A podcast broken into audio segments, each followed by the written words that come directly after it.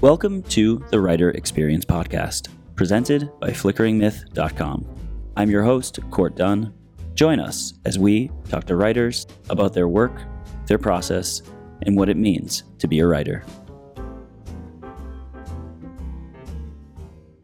Today's episode is brought to you by Audible.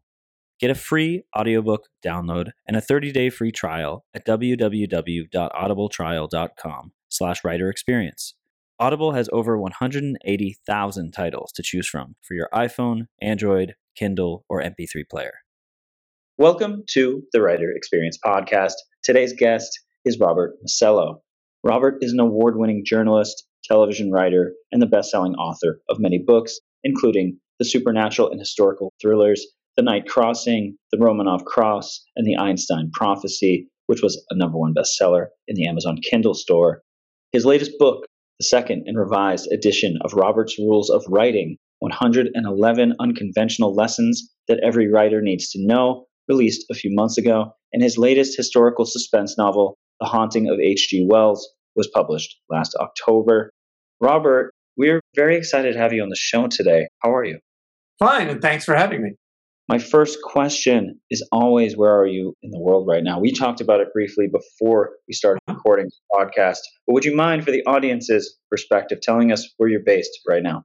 Right now, I am sitting in my very cluttered office, four blocks from the beach in Santa Monica.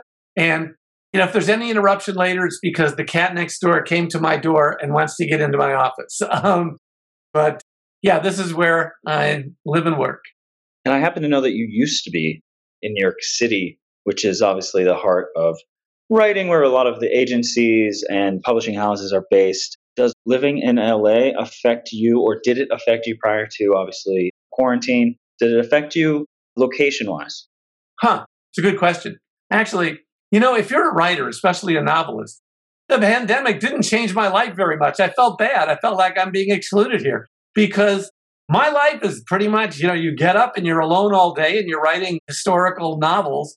There wasn't that much of a change. And at four o'clock in the afternoon, I would go down to the park, which is the bluffs along the beach, and I would take a walk, sometimes with my friend Mark, and we would just keep our masks on and keep six feet apart. But it wasn't that much of a radical change if you're a writer during the pandemic.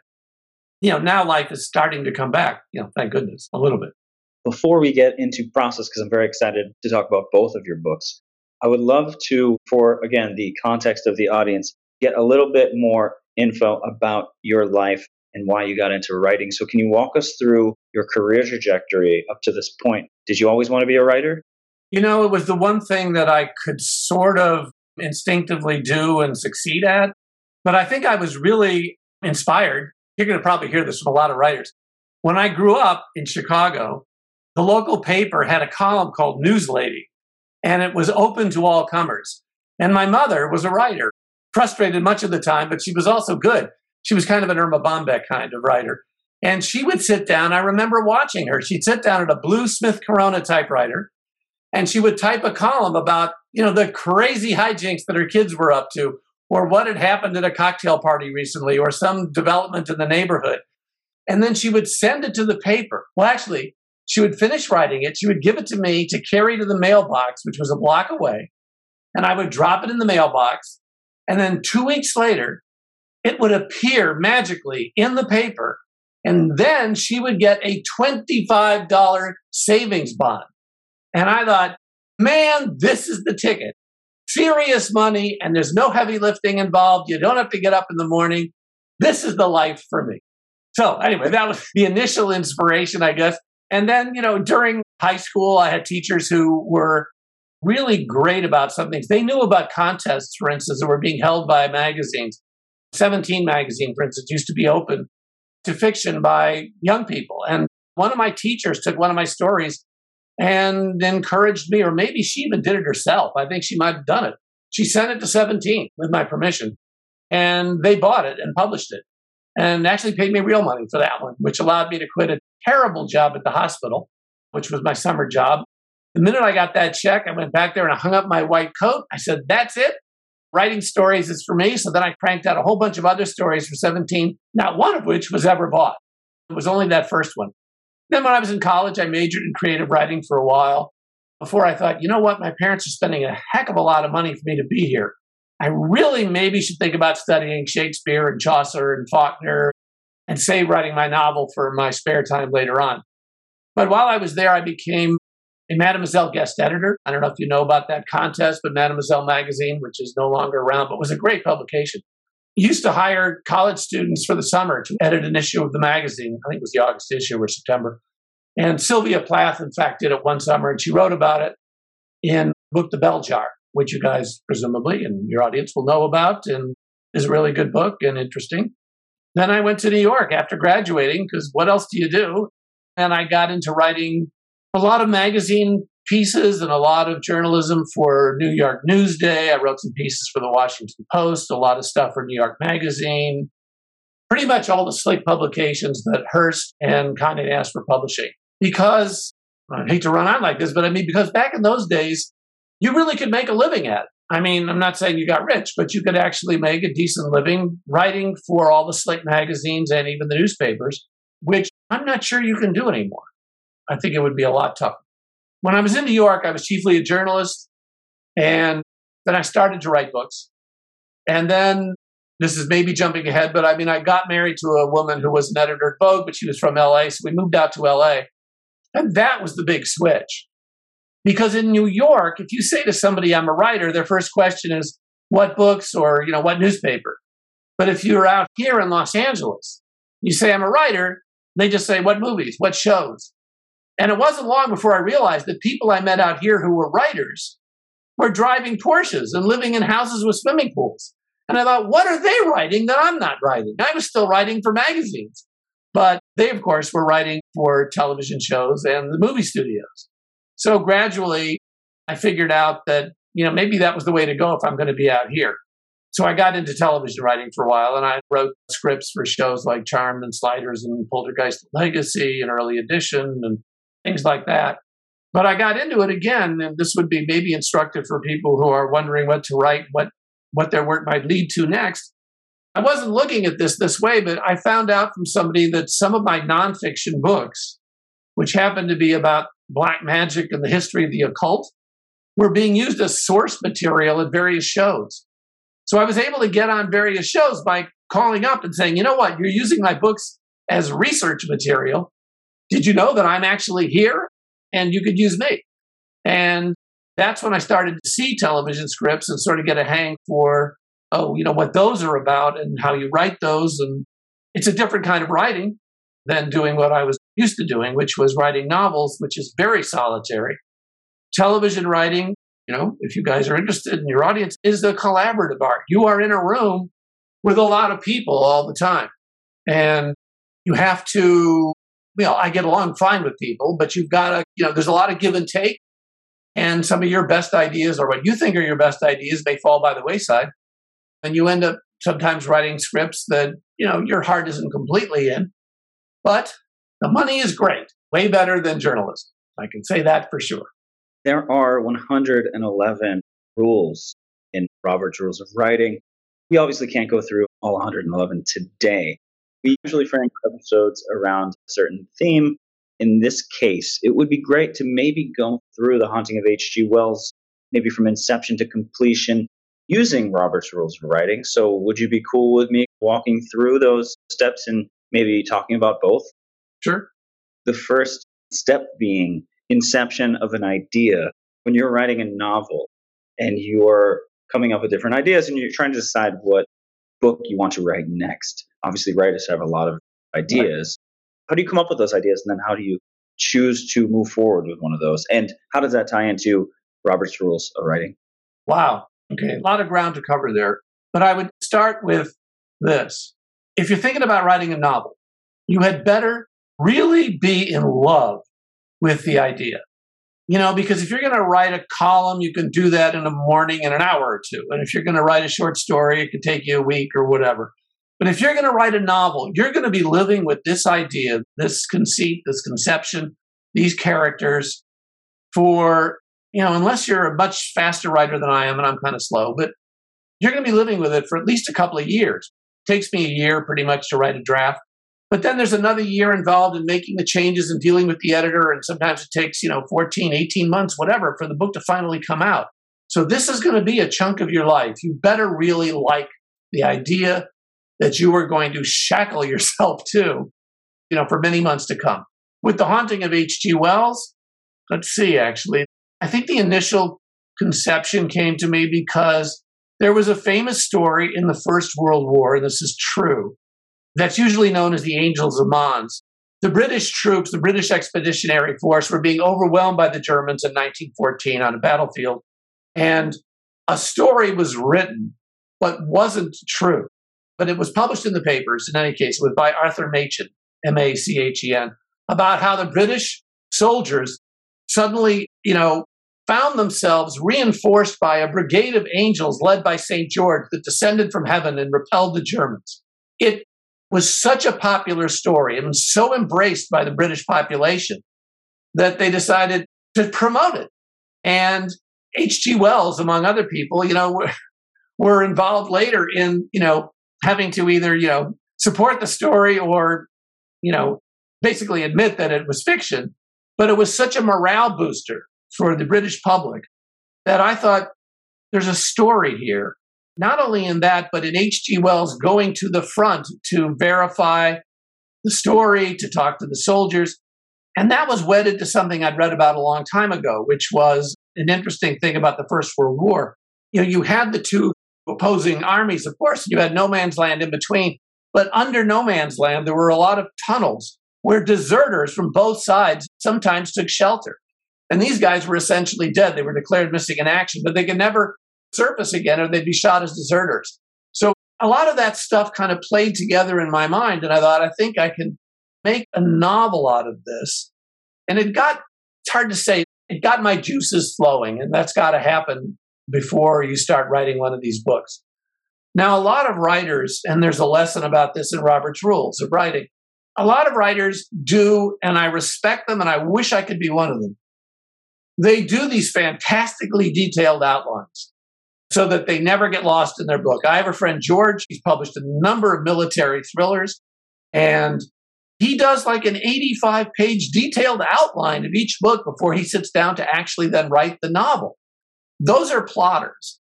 There's also what are called pantsers, which is like writers who write by the seat of their pants, and that's me. I started out with that story from Arthur Machen about, you know, the bowmen, the angels of Mons. And by the way, that story can be found online and you can read it. I started out with that and a general conception of what the arc of the novel would be. That I was going to include that story as my starting point, and that H.G. Wells was, of course, going to be my protagonist, because he was, again, the most famous, you know, writer of his day The Invisible Man, The War of the Worlds, The Island of Dr. Moreau, The Time Machine, and literally like a hundred other novels. It's astonishing the output of H.G. Wells.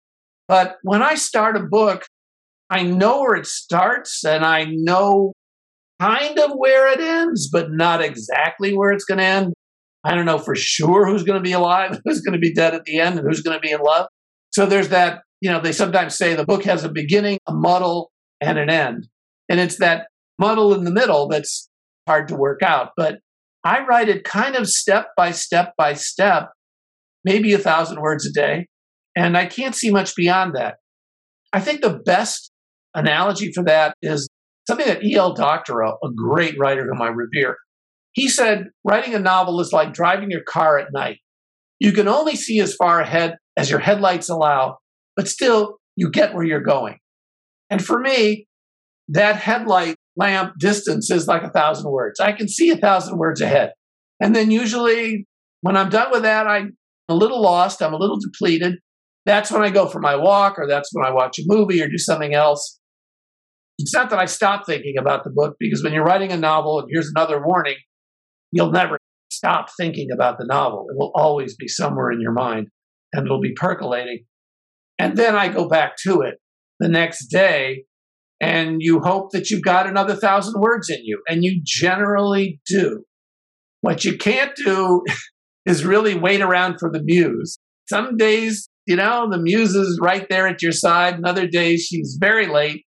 But the one thing I will say, and this is also another lesson in Robert's Rules of Writing, is nothing attracts the muse more than the sound of the clacking of your keyboard or the scratching of your quill pen on the paper.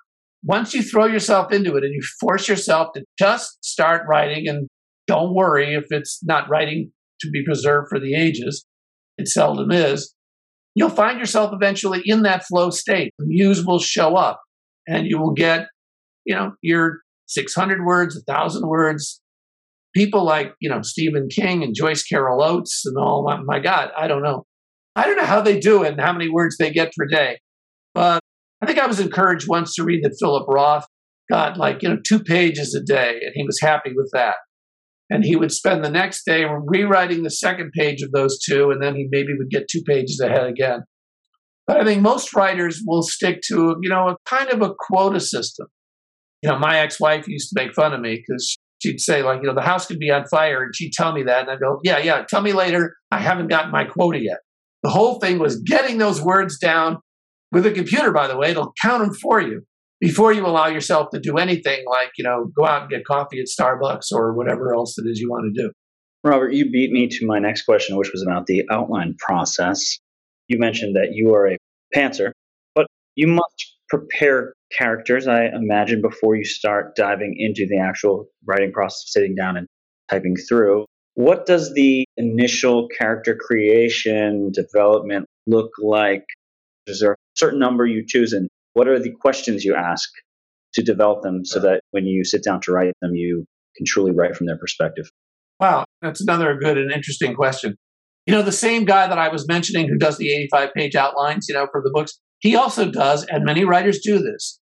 They do a whole character profile you know, where the person went to college, how many brothers and sisters he or she had, you know, what their hobbies are, all that sort of thing. I don't do that either. I still kind of find my characters as I go.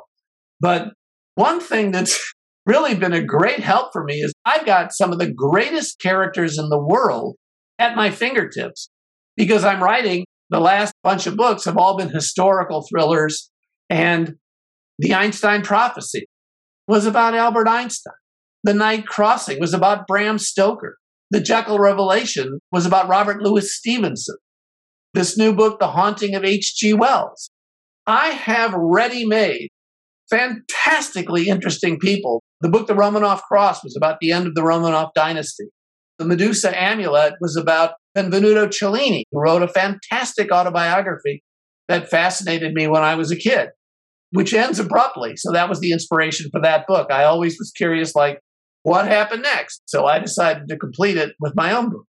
When you're writing about these people, my God, their lives are so interesting and accomplished and variegated that a big piece of the work is done for me. Now, in The Haunting of H.G. Wells, I had an even better, you know, asset in that at the period of his life, 1914, 1918, you know, during the First World War, H.G. Wells, who was in his mid 40s, was passionately involved with and had a torrid relationship with, in fact, that you know bore a son with Rebecca West. And Rebecca West became one of the most accomplished journalists of her day and nonfiction writers. She also wrote some fiction, but she was 19 at the time. So there was this very disparate relationship, but also very ardent. And I had their letters back and forth to each other, which, you know, remained. So I had a built in romantic relationship to build on, and I had H.G. Wells' career and all the various books that he had written up until that point, all set against the backdrop of the First World War. So, you know, the pieces were kind of there for me. I also inserted, as I always do in my books, a lot of other prominent historical figures from the period. But again, since it was Rebecca West and H.G. Wells, they had, in the course of their day, interactions with people like Aleister Crowley, the famous occultist, and Winston Churchill, who had not ascended to the eminence he did in the Second World War, but was already a government official of some stature at the Admiralty, in fact. So I had all of these great elements to work with. And when you're writing historical fiction, what I tell people is, you know, who've read my books, I would say 90% of what I've written is accurate to the historical record. But there's at least 10% where I had to fudge things a little bit. I try not to make up too much stuff, but I try to stick as closely as I can to the facts while sometimes having to compress things like chronology just to make two events happen a little closer to each other than they might have done in real life. But by and large, the history, you know, whatever I was writing about, the French Revolution, the Italian Renaissance, is right. But if you're a kid writing a term paper, don't write it based on what you read in one of my books. Check it first to make sure that that wasn't someplace where I embroidered something, which occasionally, you know, you will do. You have to. We have a lot of writers on this podcast. Do you like what writers write? Do you like free stuff? Well, Audible is offering a free audiobook download for listeners of the Writer Experience podcast with a free 30 day trial to give you the opportunity to check out their service. I recently downloaded James Joyce's Ulysses for my commutes into the city, while our producer Harry, who may or may not exist, has been enjoying J.R.R. Tolkien's The Hobbit. To download your free audiobook today, go to audibletrial.com slash writer experience Again, that's audibletrial.com slash writer experience for your free audiobook. What's your favourite film of all time? It might be a sophisticated classic, a childhood favourite, or an enjoyable pile of trash you just can't help but watch over and over again. The Pick of the Flicks podcast, hosted by me, Tom Beasley, is all about celebrating people's favourite movies in whatever form they take. Each week, I interview a different guest about their chosen favourite, whether I agree with their choice or think they're as mad as one of Tom Hardy's accents. So tune in to Pick of the Flicks every week on the Flickering Myth Podcast Network and subscribe with your podcast app of choice. Maybe your favourite film will be next. Hi, I'm George. And I'm Sam. And we're from the That's a Classic podcast on the Flickering Myth Network. We both bring three films each from a certain genre and we battle it out to find out which is the ultimate classic. So you can listen to us on Flickering Myth, iTunes, or Spotify. Check out what classic we choose every week. You mentioned the muddle in the middle, the working through the middle of the book, which is something, as you mentioned, many writers struggle with. Do you have any advice from your book for how to power through? I know you mentioned it briefly, but are there lessons specifically from your book about those things that can help writers get through whether they have writer's block during that time or they're just trying to get through the story. I think when you're trying to get through that middle section, it's sort of important to remember what I said a little bit earlier, which is you're just going to be looking for 600 words, 1,000 words that day. You want to move a little bit forward if you can, and you can. And don't worry, sometimes you really might take a detour. But you know what? It just occurs to me. It's like taking the express train or the local. If you take the express and you get on the wrong train, before you know it, you're 50 blocks past where you wanted to be. But if you're only doing a quota, you're doing 600 words, 1,000 words a day, it's like being on the local. You're not going to have gone too far off the path. You're not going to have made too great a detour to nowhere. And if you're a professional, you do realize sometimes you're going to realize that three days before you went to the right when you should have veered to the left. I remember when I was starting out as a writer many years ago, I had a friend, Linda, still have her, and she was a professional in New York City. And she gave me a manuscript that she was working on. And she said, I'm just stuck in the middle here, and I don't know why this thing isn't going forward. I can't figure out what's wrong. Do you mind reading it? So, of course, you know, because we would exchange work periodically. So I read it, and my heart sank because I could see exactly where the book went haywire there was a certain point at which the protagonist went to Switzerland. And I thought, you know, when he goes to Switzerland, the book jumps the rails and it doesn't find its way back. And I thought, but that's like 50 or 60 pages of the book have been written in Switzerland. How am I going to tell Linda this? I went over with great trepidation, the manuscript in my hand. I went to her apartment. She lived two blocks from me. And I sat in my usual place on the sofa, and she sat in her green velvet armchair. And there was a seaman's chest between us that she used as a coffee table sometimes. And she said, So, you know, what is wrong? Why is it just not progressing? And I said, I hate to say this. And I hemmed and I hawed. And I said, But your protagonist should never have gone to Switzerland. That's where it goes off. And she sort of nodded and she said, You know, I had a suspicion about that. And she took those 50 or 60 pages. She lifted the top of the seaman's chest and she threw them in there and closed the chest. And she said, Yeah, I got to go back and I'll take all that out and start again from that point before he left. And I was so impressed because if somebody had said that to me, 50 or 60 pages had to be thrown out, I'd have been on the floor crying and screaming. And I also would have been trying to figure out how can I salvage this? How can I keep him in Switzerland? How can I make the whole book about Switzerland? The fact that she was so matter of fact and professional about it, she approached writing, which you have to do, as not just an art, but a craft. You know, like you're building a table, and if one leg is just a little too short, you got to knock it off and then make a new leg. And that's what she was doing. And I remember taking a lesson from that. She was a great teacher on that and a lot of other things. Robert, when writing a novel, there is a delicate balance between writing description and writing dialogue. How do you tackle those?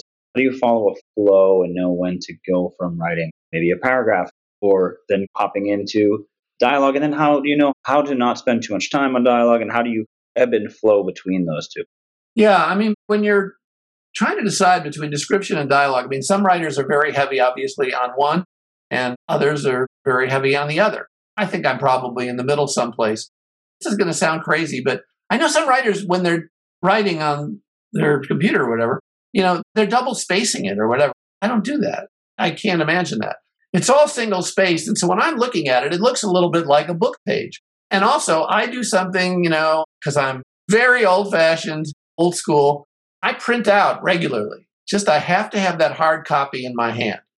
And when I look at it, you can look at the page. Does it look incredibly dense? Is it all description? Is it all narration? And when you see a page, two pages, more, where there is no break for dialogue, you know, my gosh, I think maybe it's time for these characters to be heard. And vice versa, it's the same thing. If I look at the page and it's just a sprinkling of dialogue and there's very little description and narration on there, and you know, for one page, that's fine. But if it keeps going like that, I think, well, am I writing a play here or a screenplay?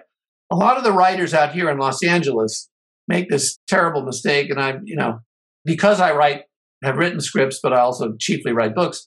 Friends of mine who had written scripts, movie scripts, and not to get them produced, they decide, you know what?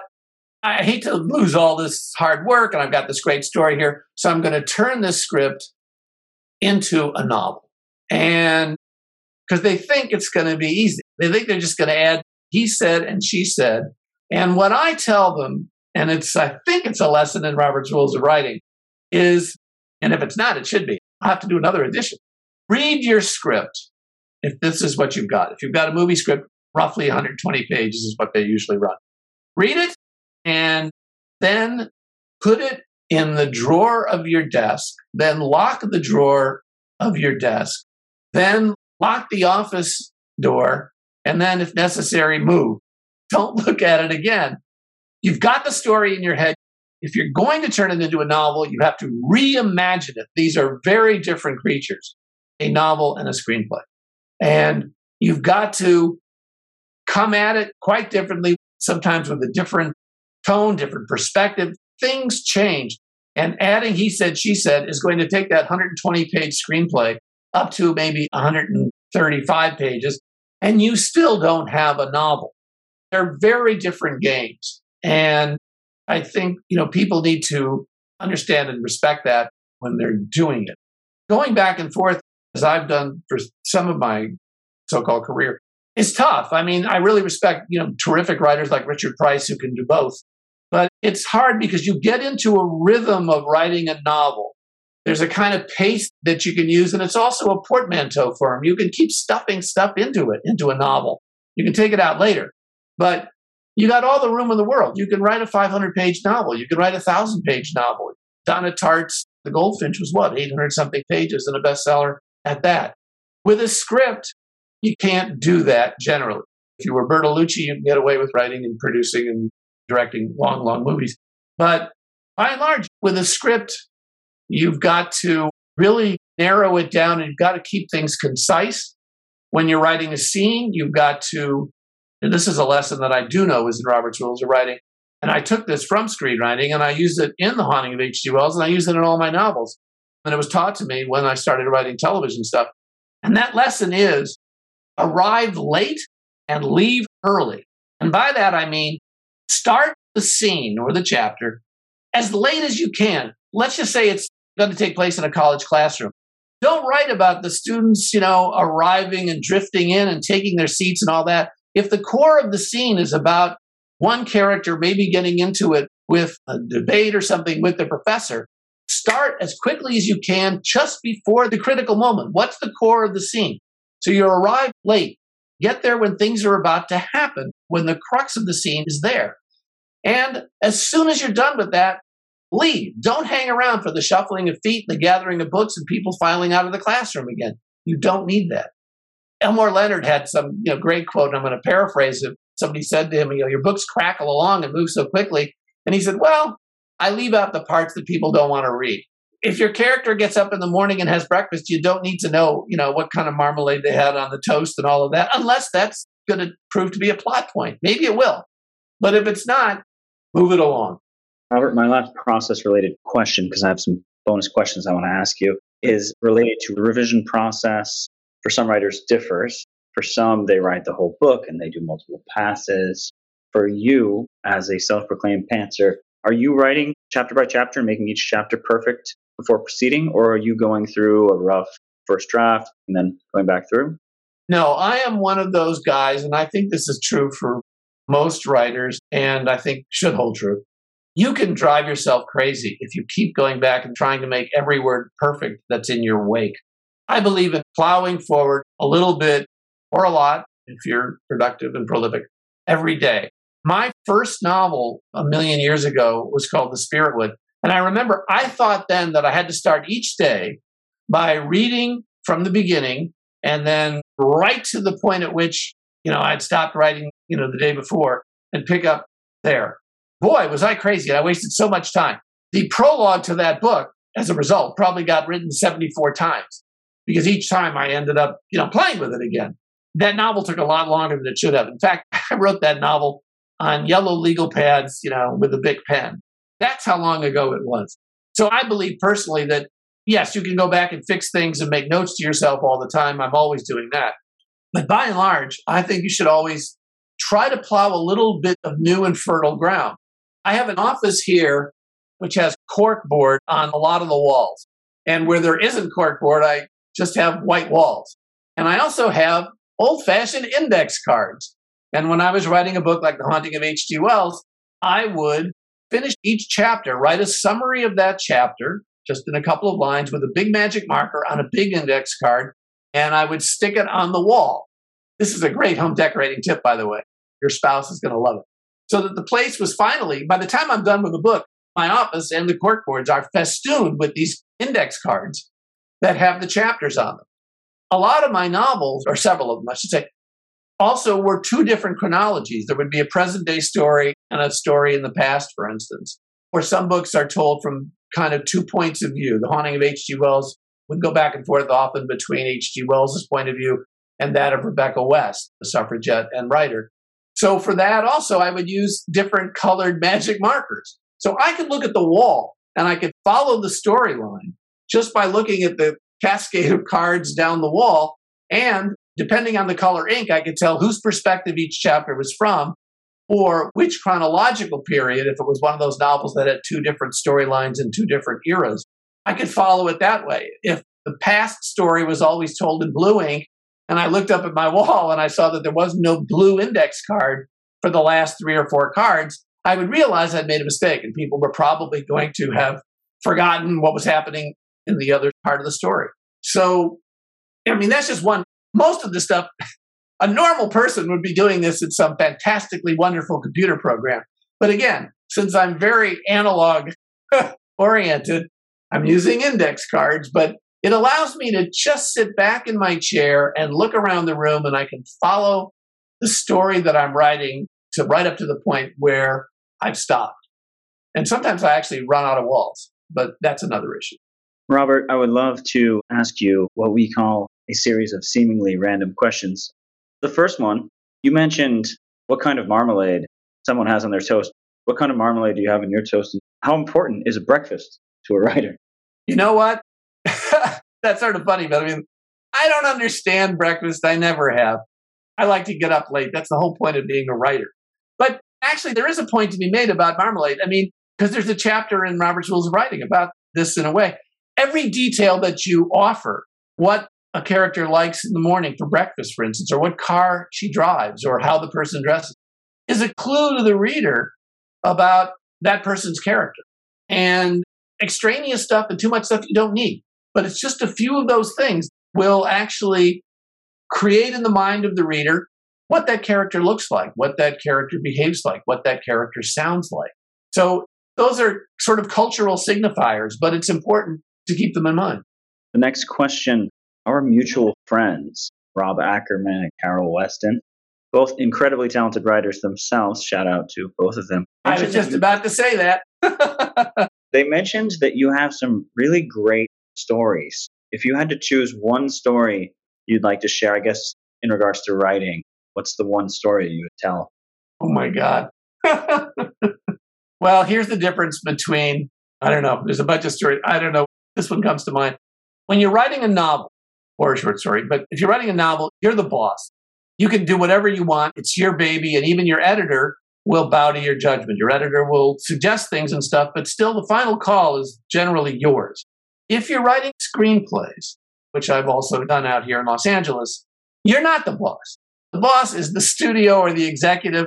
And when they make a suggestion, it's not just a suggestion. It's really something that you probably have to pay attention to and maybe change. When I was writing one of my first scripts, was for a producer at MGM, I learned quickly. Well, it was one of the first scripts. Yeah, I went in and the executive was sitting there and he was on a headset and I'd never seen one of those before. So I didn't realize he was talking to somebody else, even though I was being ushered into the room. But, you know, he was one of those guys in an Armani suit with Armani glasses and Armani hair, and he was probably 12 years old. But he gestured for me to sit down on a love seat and wait for his notes about my script that I'd submitted to him a week before. And at some point, I guess the conversation, the more important one that he was having on the headset, ended. And he leaned forward to me and he said, Have I told you my new idea for your script? And I said immediately, No, but I love it. And he didn't know. He didn't even respond. He just like sat back, like, Good, we're on the same page. And I thought, I have succumbed to Hollywood. I now know that whatever he's going to tell me, I'm going to do. And it's to no avail to fight it. If I want this script to be produced, this is going to be the way it's going to have to go. The second to last question You've written about writers, including H.G. Wells and Bram Stoker, but if you could choose one writer, living or dead, to take to any fast food restaurant, which writer would you choose, which restaurant, and why? Gosh, who would I take with me as company? Well, it depends, you know? I'm thinking about Philip Roth a lot because I just read that magisterial biography that Blake Bailey wrote that got into such trouble. And of the writers that I've written about, that's a tough question. Robert Louis Stevenson is wonderful. He told some great stories like Kidnapped, which is you know one of his most famous, and The Master of Ballantrae and things like that. But he also wrote in Scottish dialect, which is really, really hard to read. So I probably would not take him. As restaurants go, here in Los Angeles, you know, gosh, I'd go to maybe uh, Musso and Frank's. They have fantastic martinis there. And if I were in New York, especially this time of year, I would go to the Russian Tea Room because it always feels like Christmas at the Russian Tea Room, or at least it used to. I haven't been there in so many years, but that's probably where I would go. Very last question. There are 111 Robert's rules of writing, but if you could choose one learning or insight from your entire career to pass along to the writers who are listening, what's the one thing you would say? Wow. You know what? I guess I would say write what you love. Too many times I have encountered writers who are writing something that they think is commercial or that they think the marketplace is going to be looking for, but their heart isn't completely in it. And what I always say to people is, what's on your bedside table or what's on your Kindle? I mean, what is it you read for your own pleasure and enjoyment? Because that is what you should be writing. You already, whether you know it or not, you know the landmarks, you know the geography, you know the landscape, you know the tenor, and it's something that you love and enjoy. My father used to say to me whenever I wrote a book, you know, why don't you write one of those John Grisham books? And I'd say, because John Grisham is writing those books, and I couldn't write them. You have to figure out what it is that really appeals to you. And maybe you're embarrassed about it. Maybe you really just like sci fi dystopian novels, or maybe you just like really cozy murder mysteries. Don't worry about that. It's not a problem. There are other people who share your taste. And whatever that taste is, that's what you should be honing in on. And that's what you should be trying to write because that's where you will be the most persuasive, the most convincing, and where the story will come out in its best version. Robert, the very last and most important question. Harry, can I get a drum roll, please? Okay. please hand me the envelope. And the last question is Are you on the edge of your seat, Robert? I actually am, as it turns out. Yeah. Did you have fun today talking about writing with us? Oh, absolutely. I can talk about this stuff forever, though I don't know if people can listen to it forever, but yeah, it comes kind of naturally to me in terms of this is the stuff I think about and have been doing for more years than I would care to admit.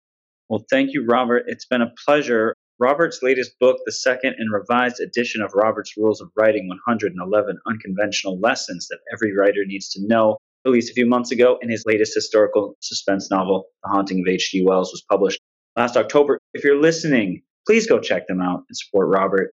Robert, did you want to plug anything else? Your website, social media, anything at all? Well, no, I guess. I mean, they could go to www.robertmasello.com if they want to read about or you know see a selection of my books. But yeah, they could go to the website uh, on www.robertmasello.com to see most of my books. Robert's Rules of Writing is also on Amazon, so please check it out there. Robert, thank you so much. It's been a real pleasure and an honor.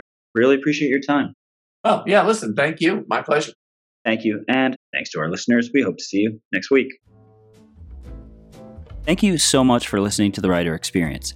If you enjoyed the episode today, please leave a rating, a review, and a comment on iTunes. You can also check us out on Instagram at Writer Experience and Twitter and Facebook at Writer EXP. The Writer Experience is a Samurai Dinosaur production. Copyright 2019. All rights reserved. Music by Kevin MacLeod.